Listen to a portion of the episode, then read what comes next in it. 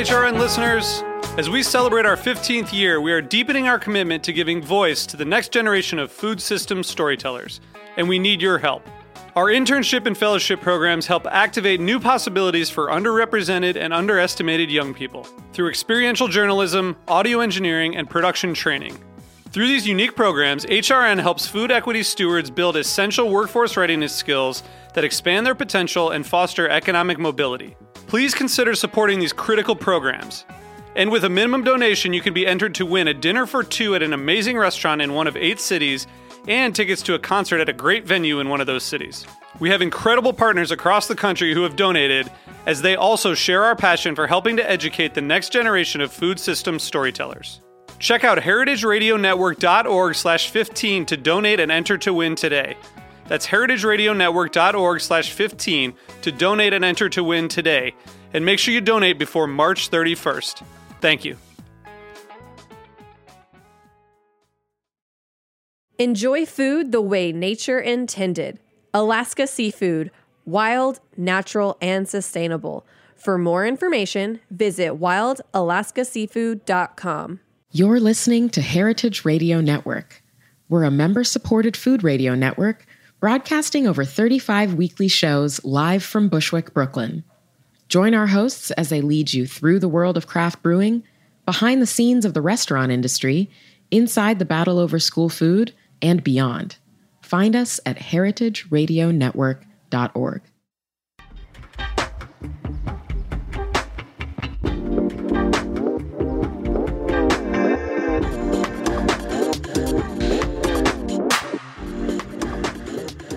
Meant to Be Eaten on Heritage Radio Network. I'm your host, Coral Lee. Joining me today is Rupa Bhattacharya, the newly appointed editor in chief of Munchies, Vice's food website and digital food channel. We'll be talking about her role, how Munchies has changed, the power and responsibility of food media, and why non foodies should care too. Welcome, Rupa. Thank you. So, I'm going to start um, the show by doing something new. Um, I've never had like a, an intro question really, but what I'm going to start doing is asking you where are you from. Um, I feel like that's a very incendiary question, and I want to kind of change how we think about it. So yeah, where are you from, and how has it brought you to where you are today? Uh, so I literally, I have a six-year-old, and I literally just explained to him why it's messed up to ask people where they're from. Um, I'm from New York, which is my answer. Um, I am. If, I was actually literally just having this conversation this morning with a six-year-old about where I'm from. Uh, I'm from New York. If you ask me again, I'm from Michigan, and if you ask me a third time, it's Are you asking me why I'm not white? Um, but uh, because I uh, understand that you are not asking me that question with any hostility, um, basically I'm from here. I am from, um, and w- what I. This is a really hard question. Um, basically, I'm a New Yorker. I've been a New Yorker since I was six, which does not count me as a real New Yorker, but I still stand by it. Um, and I guess my like life and my goals have always been to um, make the world more understandable, make everybody like help people understand each other and and uh, better through the medium of food. So when you were explaining it to your six-year-old, why did you, or how did you tell him why it's not okay? Why is it not okay? Well, I said the thing that I love the most about New York is that anybody who looks like anything can be from New York, right? Um, and you know, we live in a segregated neighborhood, um, which is weird, um, and so we talk about it quite a bit. And I was like, oh, you have to be extra nice to people of color here because you know we live in a segregated neighborhood, and uh, so you know, and, and he, he was like, oh, that person may might not have been from New York. You're like, was like, you're right. They might not have been. My favorite thing about New York is that everybody can be from New York. I'm from New York. You're from New York. Um, it is something that I, you know, feel strongly about because obviously I'm 36 years old and I've spent a lot of my life being asked where I'm from. Um, and you know, the answer is here. And so to go further, um, where are you from and where are you going? Gosh, that's a much harder question. I have no idea. Absolutely no idea. Where am I going? Um, well, um, I am. I have no idea where I'm going. I am trying to. I just got this new job. Um, I just became editor in chief at Munchies, which has been amazing. Um, I, it's been about six months, and it's been phenomenal. Um, but where am I going with it is that I am trying to bring voice to the voiceless or the undervoiced. I'm trying to bring voice to the undervalued. Um, and I'm hoping that, and I'm watching it happen in real time. I'm watching people be influenced and convinced by the value of what we're doing. So that's been really cool. Um, what I'm really hoping is that this brings people to an understanding that there's value in the voiceless and there's value in the undervalued. So yeah, let's talk about your role. What's like a day in the life as someone who's like, like basically a key decider in what we consume in food media? a day in the life, man, it's hard. Like there's just there's so much to do and there's so many things to do and there's so there's there are so many stories to tell. So like we have teams in 11 countries right now, which has been super cool. I get to work with people all over the world and like figure out what they're what they're excited about. Um, I was just texting with our Danish editor because Denmark's playing right now. um, and he apparently ran into Rene Redzepi at the game, watching the game at a bar because of course he did. Um, shocking. Um, but uh, basically, like we spend the day trying to figure out, you know, whose stories are being told, what's happening in the world, and how do we tell those stories? Who are the voices? Who do we want to put our support behind? When you have the power of a media organization behind you, you realize that your role is so curatorial, right? Like every decision you make plays out in who gets attention, who gets shine, who gets a book deal, who gets funding, who can point to an article that says and says, "Oh, this person's getting getting attention. They must be legit." Um, and when you realize what power that you have to both make and break people's careers, I mean, we don't do negative articles. I'm not sitting here trying to like ruin somebody's life for like whatever it is that they're doing. Um, but you know, the absence of, of media is also a form of media, right? And so, you know, when you choose when when you choose what you write about, and when you, and everything is zero sum, right? If you you write about one thing, you're not writing about another. So everything you do is essentially curatorial. And what does that mean? And how does that how does that reflect the world that you want to see? So basically, I spend a lot of time thinking about the world that I want to see and figuring out how to make that real. hmm And so you said you have editors in 11 countries, Yes. right? And so how much of Munchies is because it feels like a lot of the content is American focused. So how much how do you decide which even not only what chefs get um, focus, but which countries get focus or yeah. So we have so basically so we have editorial teams all over the world, um, and so I will communicate with all of them. If I'm just commissioning a story in you know in the South Pacific, I, will speak to our Australian head of content, our Indonesian head of content. I'll speak to a bunch of people, make sure that a they're not planning on covering it, b the perspective is relevant, c like that essentially that it, that it makes sense for us to do. Um, if they want to have the first crack at it, they're also welcome to. Um, so I get a lot of pitches because I'm Indian and my name has been floating around in a lot of uh, both Indian writer groups as well as groups for, uh, people of color in the, the, the industry. Um, I get a lot of pitches from, from India, and we just launched in India. Vice just launched in India, so not Munchies, but Vice. But they are running uh, food content, and it's been really interesting working with Sonal, who's our Indian editor, our Indian head of content rather, um, to just to see what you know stories she thinks are too local what's getting overcovered there versus being undercovered here and there's a tricky there's a tricky angle to it right like so um, there are stories for example that like let's say you know, Italy wants to cover the story of a chef, a Neapolitan, a famous Neapolitan chef, making a healthy pizza, which was a couple months ago this happened. And people hated it. It was like terrible. It's like made of like sunflower seeds and bark or something. And nobody wanted to eat it. And you know the Neapolitans, what they're like, if you try and mess with their pizza, like we're in Roberta's right now, and I'm sure like several Italians would have several heart attacks if they saw this sort of pizza being There's like honey and stuff on Yeah, it. Yeah, exactly, right? And so like, you know, there was an outrage. It was a super outrage. And I go I wake up in the morning and they're six hours ahead, so I like look and I see this article is like booming. And so I asked, we have a translation team who I work with, and they're awesome. We have a global team, and they're phenomenal, and a team of translators. And so I talked to our the person who handles the translations for me, and I was like, should we should we flip this? Should we you know run this article?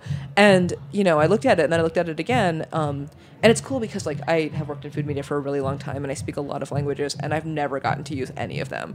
and so this is super dope for me, right? So I can just be like, oh, let me read this thing, um, and so I read the article, and the article's very like it's great right? And I'm glad that it came from, um, you know, our Italian team. But the way that the article was written was that it was very clearly written for an Italian audience, who- right? Who knows the chef already, who knows about the controversy. So, it, like, if we had covered it in the U.S., it would have had to re- would have required like two paragraphs of, of introductory information, at least, to just contextualize it for the authors. Slash, it would have had to be written under a different like with a different approach. Like it would have been much less, oh, so and so's back in this bullshit versus like, which is what the Italian tone was because I think they're used to this guy's shenanigans at this point. Whereas us, it's like you know Italian, uh, you know Neapolitan celebrity chef so and so has been on this kick, right? But it's so much Right. establishing context to figure out. And again, our audience is young our audience is young and our audience isn't rich.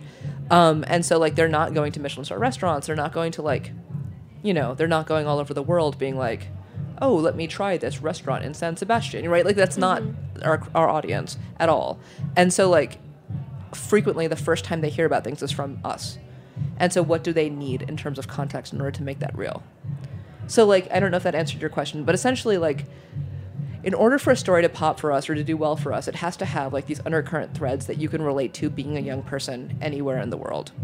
Um, the Italians, the stories that I translate from our international teams still have that undercurrent of universality, or they're about something so remarkable that like they make sense anyway. Even if you're never going to get to Copenhagen and try the like shawarma made that Noma's making out of celery root, several layers of celery root spread very thin and spread like and, and sliced very thin and layered with like truffle emulsion or something in between each layer, right? Like it's basically al pastor slash shawarma made out of celery root. Like that's fascinating. I mean, you know, I roll my eyes as much as anybody else, but that's still fascinating. Um, even if it's not universal, even if you're never going to get to Copenhagen and buy the vegetarian tasting menu at Noma, it's still dope. Um, so that's sort of how I decide what gets what international stories get play. If we don't have a team in the country, um, then uh, interestingly, because we have the largest inter- editorial team, if we don't have a team in the in the country at a given moment, um, we'll cover it from the states, and people can flip if they see fit. So I'll get pitches frequently from you know our French editor will send over pitches from French journalists who are based in somewhere else, and uh, send those over because they're they're not relevant to Munchies France, but they would be relevant to Munchies US. And then if you want, you can flip them. Um, if that answers your question. Yeah, no, I'm very invested in this uh, pizza story though. So in this one Yeah. instance, would you then deem it worthy to give the American audience a context, or is it just kind of like this is never going to make sense? It's not going to hit the same way that it did the Italian audience, and so we're just going to let it go. Um, so in this particular situation, it's interesting. Like it would have made more sense. We did flip the story, but it would have made more sense to have it written from the U.S. point of view and run it by Roberta, our, our Italian editor, for um, for approval. Okay. Um, generally, like so more more frequently than not, flipping is fine. But with a situation like this, where it's he's so well known in Italy and so not known in the states, like there's just there's just so like the entire tone of the article has to be different. Okay.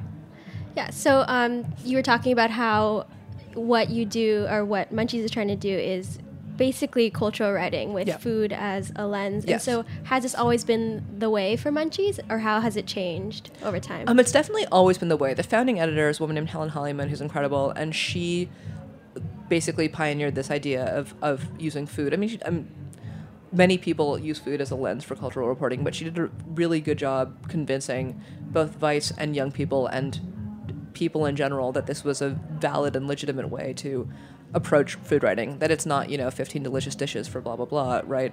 Um, it's uh, can be meaningful and relevant, and it, and, it, and, a, and a way to open the door into a community that you might not otherwise have understood. Um, but yeah, so basically, when I took over, um, I'm basically just doing more of the same. I'm trying to make it be the pillars, the way that I see them, of our coverage are culture, identity, utility, and what the fuck. Um, uh, it's official. It's like it, it says it in PowerPoint decks and stuff. Like it says what the fuck. It's like great. Um, my ability to not swear uh, is really limited, um, so it's great. It's really handy. Uh, so um, so culture essentially being like why, how, who we are affects what we eat identity is the sort of the flip side of that. I mean, it's another side of that, which is how what we eat affects who we are. Um, utility is all of the things that people come to. Uh, people come to Vice to learn how to be cool in many ways, um, and so it's like you know how to cook, how to eat, where to eat, you know that sort of stuff is all utility. Um, recipes is a huge part of that as well. Um, and what the fuck is everything else? Is all the things that like we are kind of known for, like the fights in fast food restaurants and the stories about the obscure winner of the guy who won the McDonald's Flexitas competition, and like you know. Uh, long form meditations on the sex lives of fictional characters that represented fit fast food restaurants at some point or another. You know, like things like that is what is the 25% of weird that people come to us for. Um, and so, yeah, it's a combination of those things. But one of the things that I really like, and people have told me, is that um, people come to us because they like to write. They like to be, they like to write in their own voices, and they like to have their own voices heard um, without mediating context. Um, so I don't necessarily write with a particular audience in mind. And I definitely don't write with the kind of audience in mind that's the same audience as like um, many other food publications. I'm not explaining things to people necessarily.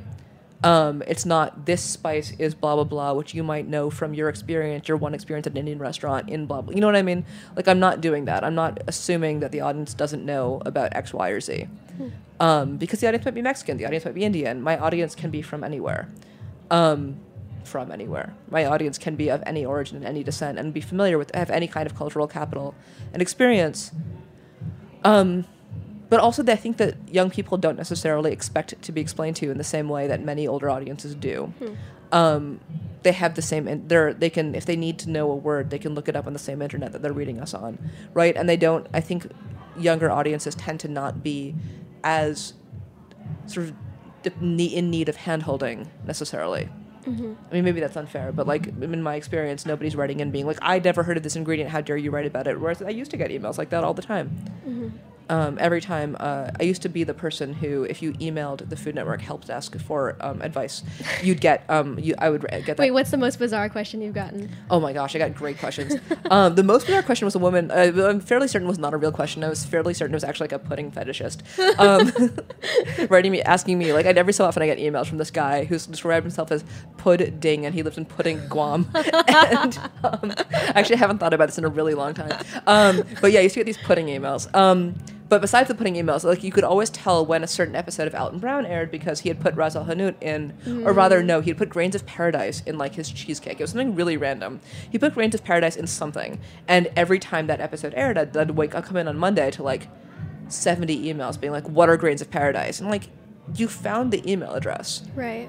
like Why didn't you look it up? right like you like the amount of steps it would take to get to that email address is like it wasn't easy to find like Right. definitely um so i definitely don't get that now um, we're not getting dm'd on instagram being like yo you know what's a bone marrow right like that's not happening um, which is cool Yeah. you know um, it's also really interesting um, we I know we were talking earlier before we got on air about um, how instagram's role in food slash social media's role in food and I think it's fascinating. I mean, I think it's super fascinating. I love the fact that, I mean, it's interesting. It's a double edged sword, right? Because while food, uh, Instagram and social media have fully democratized um, what gets to be relevant and what gets to be legitimate in the world of food, it's also sort of devalued the sort of expertise.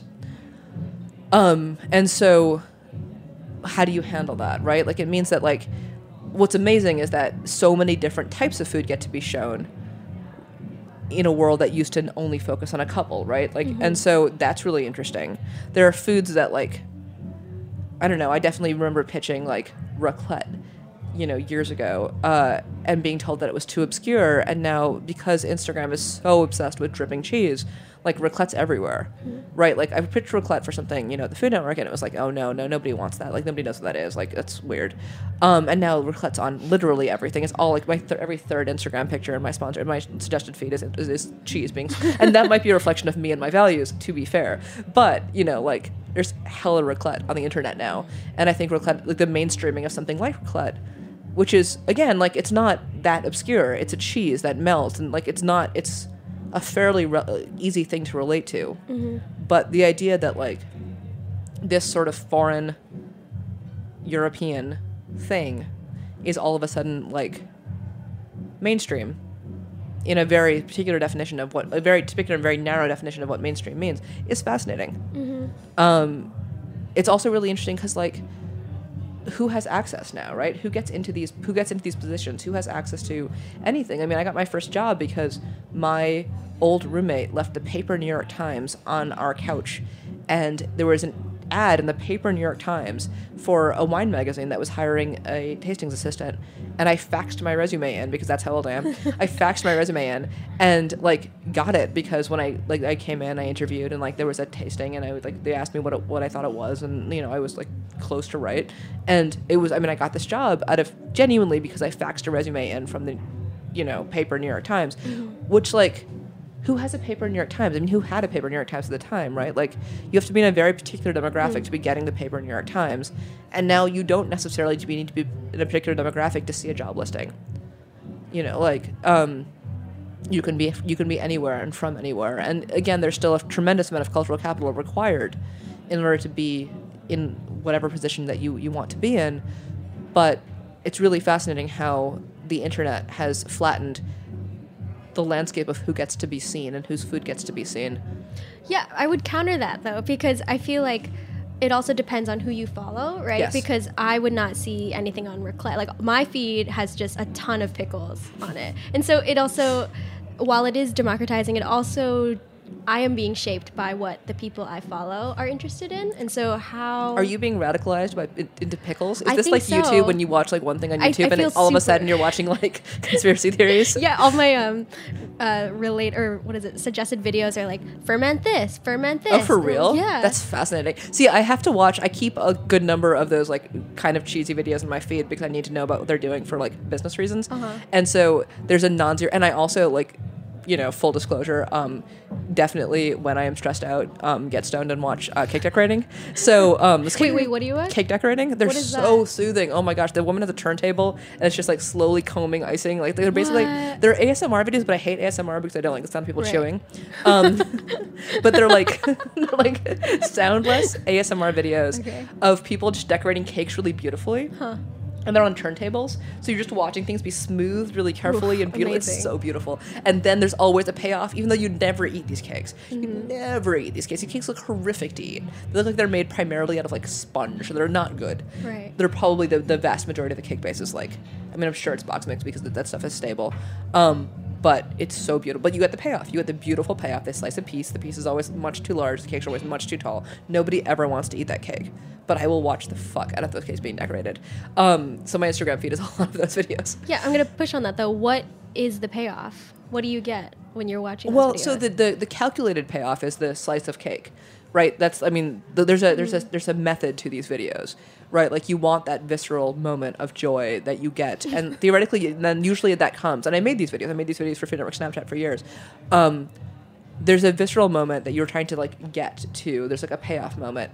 Um, but like with the decorating videos they're just like so i mean it's the same thing as soap carving which is such a weird phenomenon that i don't fully understand and it's also kind of gross to me like i mean they're compelling And not that i won't watch them when they're on my feed but like why are you carving this soap bar? Like at least i understand with like with like a, a cake like the end goal is cake and that's a reasonable end goal that i can that i can you know morally understand whereas soap carving have you seen soap carving you know what i'm talking about would you not use a carved soap bar? Wait, have you seen soap carving? No, like, no, okay. not. Because soap carving is really weird. They take a bar of soap Uh-huh. and they essentially like score it like with a with a crosshatch pattern, essentially. Oh, Um, like you know, like a quarter inch deep or so. Uh, fairly narrow, thin crosshatch pattern where it's scored, and then they take a, a knife and cut parallel to it, and then just like slice off the little bit squares of, of soap. It's very What? weird. No, it's basically just wasting soap. like like like there's no reason for it.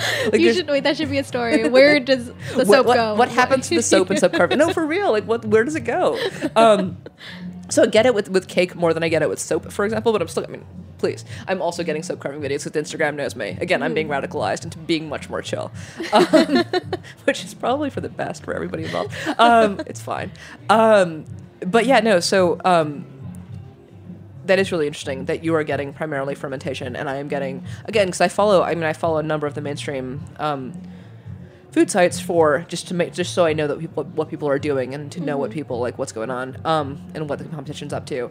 Um, that's really interesting. I and so and the the people I know who are my friends aren't usually posting videos of themselves cooking. Like, I have an Instagram and it's mostly pictures of my kid.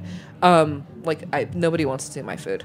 I mean, I feel like they might. I don't know. I, I get like my my my engagement is very much more like I, my engagement is much higher when I post pictures of not food. Um, so uh, my one person experiment is that nobody nobody cares about my food. Um, but there are so many Instagrams that are so many pictures of food, and, and they're not as good as you know. They're not very. Um, I don't know. Maybe I should I should have. I've been debating a second Instagram, like a like a like my teenage nieces have Finstas, um, where they post pictures of themselves making faces and like not with makeup on. Yours will be soap, like soap carving. Mine will just be mine will actually just be food. like I should actually have a food Instagram. Okay, we're gonna take a break. That was that was amazing. Um, we'll be back after a short break.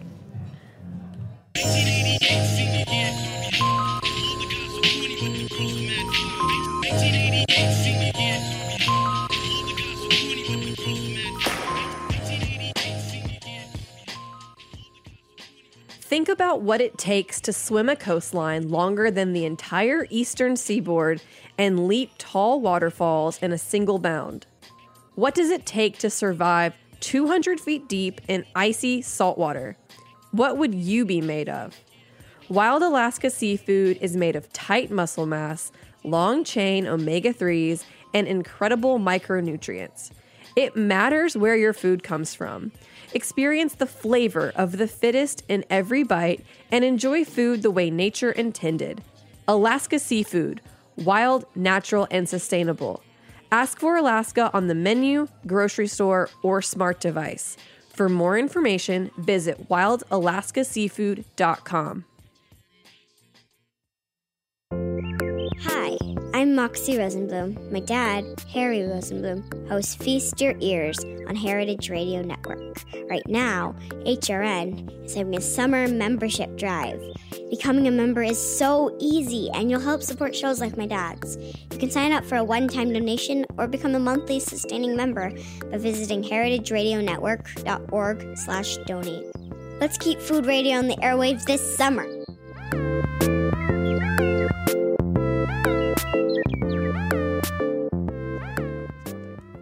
It's hard to focus. and we're back. This is meant to be eaten. Uh, we were just talking about um, basically soap carving. Um, so let's talk about how food media has changed. So we were just talking about those like ASMR cake videos and um, versus recipes. And so how and why would people use recipes, and how and why would people consume these cake videos? Like, what is the difference? Well, I feel like you know a thing that has really changed. I don't. It, it changes hard. It's hard to say. I think that there's definitely much more attention being paid globally or outside of the, sort of the narrow scope of food media to an idea that food media is not necessarily entirely utilitarian, right? So in addition to like food videos, like the top-down style videos, um, of which I've been told the click-through rate on to the recipes, the actual recipes of these videos, is something like for most media outlets um, around at tops about two percent. So people are watching these videos on Instagram. They're watching these videos elsewhere. They are almost never clicking through to the video, to the recipe rather. And if they are even clicking to the recipe, who knows if they're making it? Um, so I do wonder how much of these videos, um, like so they're they're essentially consumptive and not they're, they're passive consumption and not utilitarian. But I also wonder how, how much cooking is inspired by, um, right? Like if you see somebody make you know X Y Z like this here's a stuffed shell casserole dish whatever, um, you might want to watch somebody pipe those shells over and over and over again. You might make it from the recipe. You might not make it from the recipe. You might think, oh, hey, I haven't made stuffed shells in a while. Stuffed shells are great. Let me make those. You know what I mean? Like, I can't tell how much of that. Like, I don't think the click through rate necessarily. While it's really easy to grab that number and be like, oh, nobody's p- clicking on this thing. That means nobody's making the recipe. I do wonder how much cooking has been influenced by um, these videos, and I also wonder, like, there's you know there are some dishes that are just genuinely ugly, and those dishes don't get that much love anymore, right? Like, um, I made it. There's this pie uh, back in the day. Paul Grimes developed it for gourmet, like, you know, 20 years ago. Um, maybe 20 years ago. It was a while ago. Anyway, it's a it's a cheddar crusted pie. The, the dough itself is super short. It's like 60% cheddar cheese by weight. So it's I mean it's super short. It's super crumbly. Uh, it's ugly as hell. When it comes out, it looks like it has like several skin diseases because the cheese is just like bubbling and, and warting and fr- you know it's doing all these things. It's like sort of scabby and warty and ugly. It's also delicious. It is such a good pie. Um, and I made it recently. I made it last year, and I was like, "Oh, you, why haven't I made this in so long? And why haven't I made this in so long? It's because I'm gonna spend three hours making pie and have it look like that, and be bummed that I don't have a shot for Instagram. I mean, I don't care. Again, I was just I, t- t- my Instagram is literally just pictures of my child, so like I wasn't gonna put on my Instagram anyway. But like, um, yeah, it's it's you wonder about the dishes like that. Like, what happens to the ugly food? Um, I don't know. It's really interesting. Like I think uh, people. There was that. There was a really interesting article recently in Taste about um, the millennial dinner party flex and how that's a thing. Wait, can you? What is The that? millennial dinner party flex is the fact that fundamentally, like millennials aren't going to restaurants, but what they are doing is they're making really fancy dinners in their houses and posting pictures of them on Instagram. Um, Oof, okay. right? like, going. y- yes. I mean, like. Ouch. No, also true. You Yeah. know, also not untrue. Um, and there are, I mean, obviously, tons and tons of factors for why that is. Um, but uh, you know, I don't know that that apple pie has a place in that in that dinner party flex. Like, would you flex this ugly apple pie? Uh, like, I might not. I mean, I, I probably would because like whatever, but like but like I completely understand why you wouldn't, right? I completely understand why you'd want something prettier, why you'd want something that like looks more like you know that you're. I don't know. I mean, I definitely have friends who don't cook at all who got super into like making these elaborate pies with these braided doughs and like the amount of time you would spend keeping that dough cold slash manipulating that dough slash braiding it into 17 different ways like that's a lot of handling you're touching that dough a lot so what are you doing that it's not tough as hell when you bite into it? Right? How are you keeping it cold? Like the person I'm thinking of is a friend of mine. I mean, she lives Texas. Like you live in Texas, you're baking pie, you're baking a pie that you've clearly had to touch the hell out of in order to mm. make it look like that. It can't possibly taste that good. But like, is that the point? Looks cool. Like it right looks nice, exactly and so like that's really interesting like i don't know um, and i don't know what to make of that i don't know what to like i think there's still a huge market for food that tastes good and is delicious but i think that it still has to bring it um, aesthetically and there are some dishes that just are never going to quite like you don't see gumbo anymore like Mm-hmm. I haven't seen gumbo on the internet, really. and again, that might just be because my, my Instagram feed is radicalizing me to only look at soap carving. But like, I haven't seen gumbo in a long, you know, I haven't seen anybody make gumbo in a long time. I feel like there are ways around that. There are a lot of shots that are like like after you eat the gumbo and it's all gone or right, like the clean plate Yeah. or whatever. Yeah, exactly. Yeah. Yeah. So um then why do we watch these top down recipe videos? I mean I mean okay, what I really don't I don't use Facebook. I hate Facebook. yeah. But when I do go on, there are all these people that like share videos of Oreo cake pops. Oh, for real? Yeah, and so like what is the point? Who is like no one's making them, right? And how are we meant to consume these things? And so what's the point of making these videos or sharing these videos? Like is it more so defining the aesthetic of BuzzFeed or like wh- what it, what's the purpose? It's really hard. Like, right, every time Facebook changes their algorithm of what they find to be a valuable social interaction, and they actually have like a name for it. It's like meaningful social interactions, like MSIs. It's really like it's as if you ask robots to describe how humans interact with each other and like quantify it. That's what it looks like, right? It's literally like you asked a room full of robots to be like, this is how humans talk. Um, and so essentially, like media organizations frequently, if they are, if they've made the executive decision to respond to Facebook's asks of them.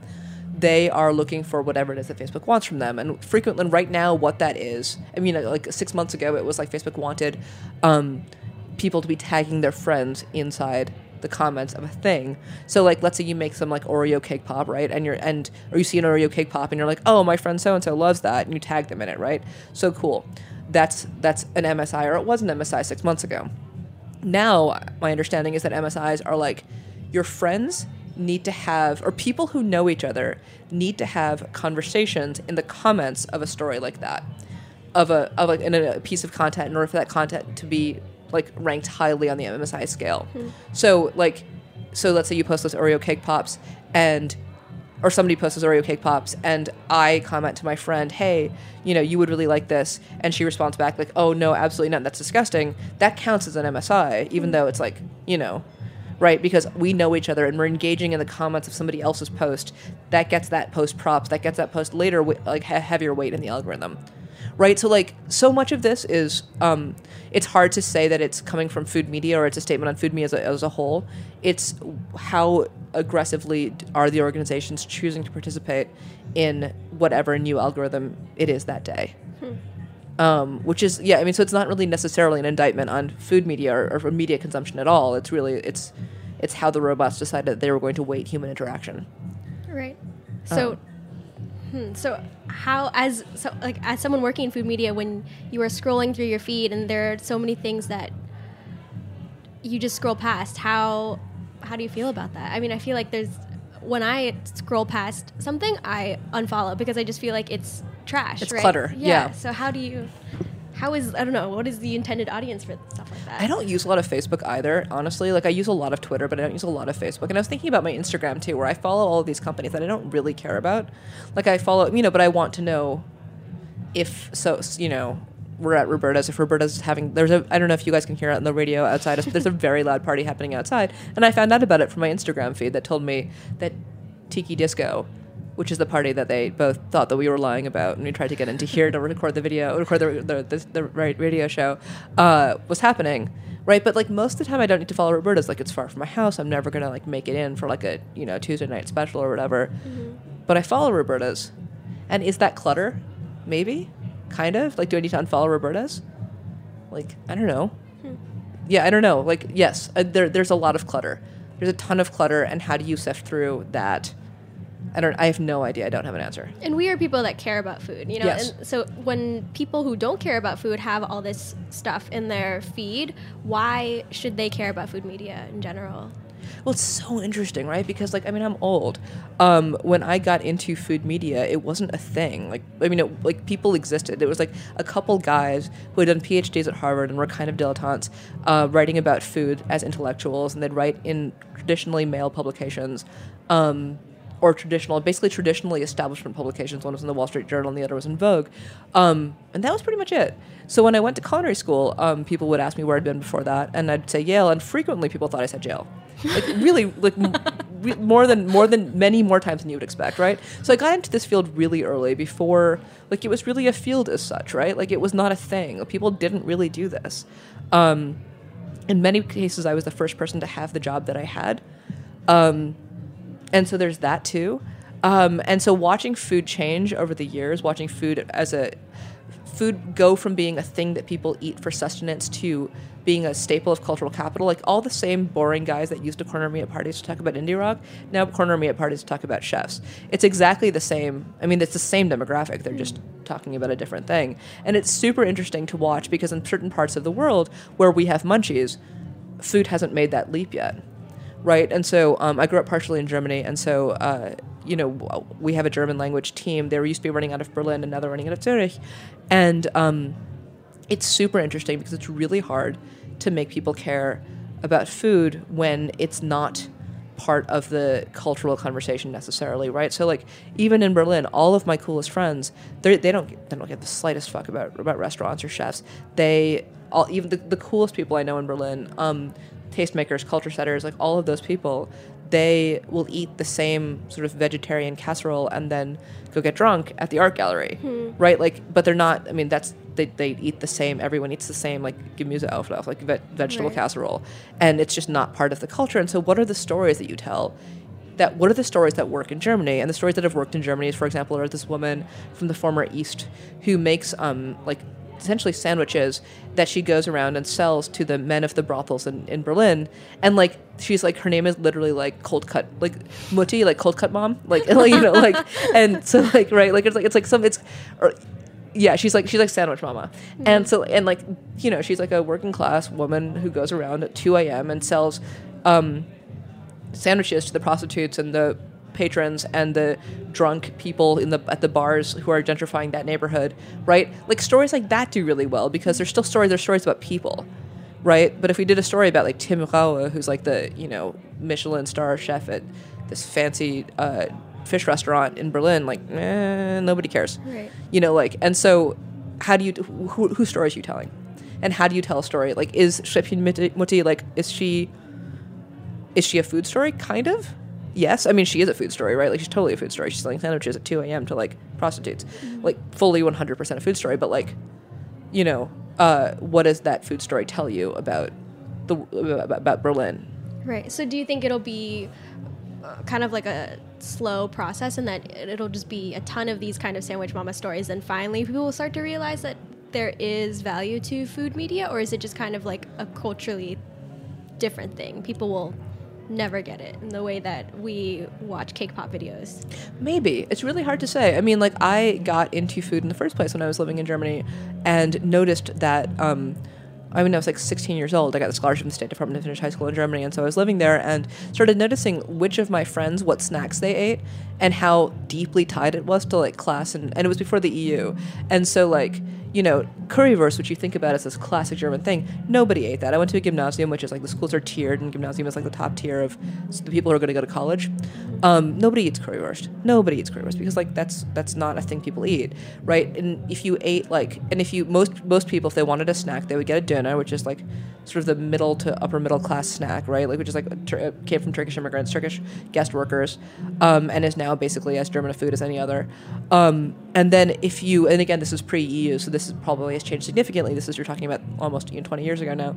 Um, but if you liked falafel, because there weren't really Arab immigrants in Turkey the, in Germany at the time, so if you liked falafel, then it meant that you had been to Paris and you'd been to the like places where they had Arab immigrants, and you'd been specifically actually to the falafel stand that like Lenny Kravitz liked, right? Like there's a falafel stand in Paris that Lenny Kravitz like this has this picture on, and like if you liked falafel, it meant you were wealthy enough to have gone to Paris to a place with Arab immigrants, right? But it was super tiered, and I noticed that when I was like 16, and I was like, oh, this is really interesting. So I'm from New York. Like everybody eats the same things here, I mean, kind of. In my experience, like everybody eats dollar slices and everybody eats like, you know, when you're six, 16 in New York, like everybody, you know, eats dumplings in Chinatown and every, you know, like you're a kid, you eat all the same foods as your friends. You know what I mean? Like, Yeah, and I feel like that the way that translates to today is um, people posting photos of where they went to eat when they travel and Yes. not necessarily eating it. Um, Yes. For like, so yeah, people who do not live in Brooklyn and come to Roberta's and take a picture of the pizza. And, right. yeah. And I don't know if it's actually if if and maybe when I was 16 and lived in New York, maybe my perspective was was narrow. But there were some foods that everybody ate. Everybody eats beef patties. Everybody eats garlic knots. Everybody eats dollar slices. Everybody, you know what I mean? Like, um, and whereas there it was like some people eat doner and some people eat currywurst and some people eat falafel. Like, and it was very it was much more split out than I expected it to be. Um, and that's what struck me, and that's what sort of got me interested in food in the first place. So when you saw a friend eating falafel, was that kind of was that intriguing into like did you want to learn more about that culture or was it just kind of it rested at the like economic Well, yeah, I mean, for us, it was like, question. yeah, because people, I mean, I grew up eating falafel at Mamoun's on MacDougal because we would go to the comedy cellar and then, because they would serve us underage, you know, like, and then go get falafel. Like, Mm-hmm. so, like, the falafel was just a completely normal food to me because, like, I'm, you know, Right. like, and so, um, yeah, I don't know, like, and so when people would be like, oh, falafel, I've never, oh, if you had falafel, I've had it in Paris. Hmm. Like, oh, huh, okay, right. Uh, You know, because if you're from New York, you don't realize that New York is different than the rest of the world Right. you have no idea that everyone isn't going to Mamoun's after going to the comedy cellar and like you know what I mean like you know yeah I mean everyone will serve you when you're when you're 16 in Germany it's not like a thing you know like so there isn't a specific place that will serve you underage because there's no underage and so like um, yeah I don't know so was, that was one of those things that I noticed when I was young and then like didn't really pay attention to and then like started paying more attention to like just sort of um, culture and class and and palate and and what people liked. Um, and that has always been sort of a thing that I've cared about. And again, it's like how who you are affects what you eat, and how who what you eat affects who you are. It's like those are the two things. I'm still doing it. and so to wrap up what kind of changes do you forecast for food media in style in focus um, yeah I don't know. I mean, it's been so interesting to see so many people, so many legacy publications, like really understand that, like, I mean, maybe not really understand, but kind of understand, almost understand that, like, you can't keep pl- going this way, right? Like, right now, so I'm the only woman of color editor in chief in the food world, and I'm the second ever. Um, and so there are not that many assigning editors of color. I think there's four of us, and we're all friends, and we all text, you know, like, um, and uh, you know, so like that's really interesting because it's really interesting whose stories are getting told and who's get, being given the voice to tell the stories. Um, but it's also re- really, really interesting to watch other publications run stories that are very, very clearly Munchie stories. You know, like this is a story that you would never have run six months ago, but now you're running it, and that's really cool, and I'm really glad to see it. I mean, I'm definitely of the mindset that like a rising tide helps all boats, and so like I'm super happy if it gets more more shine to the people that I care about. That's dope. I'm super here for that. Um, I don't know. I mean, I think that the younger generation is not interested in as much in like hearing the same stories be told and watching the same deification of the same people. And I think a lot of people are very disheartened by sort of uh, everything that's happened in the food world and how disappointing so many of their heroes have been. Um, but yeah, I don't know. I mean, in, in my ideal world, there's just there's there's so mu- there's more storytelling, um, more voices, more perspectives, more delicious food. Less, Hopefully. yeah, hopefully more soap carving more, more soap cake carving. videos Yeah, more cake videos. all right thank you so much for joining me Absolutely. today Thank you. Yeah, this has been meant to be eaten on heritage radio network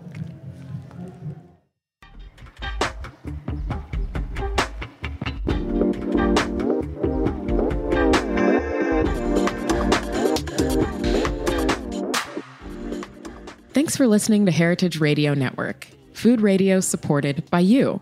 For our freshest content and to hear about exclusive events, subscribe to our newsletter. Enter your email at the bottom of our website, heritageradionetwork.org. Connect with us on Facebook, Instagram, and Twitter at heritage underscore radio.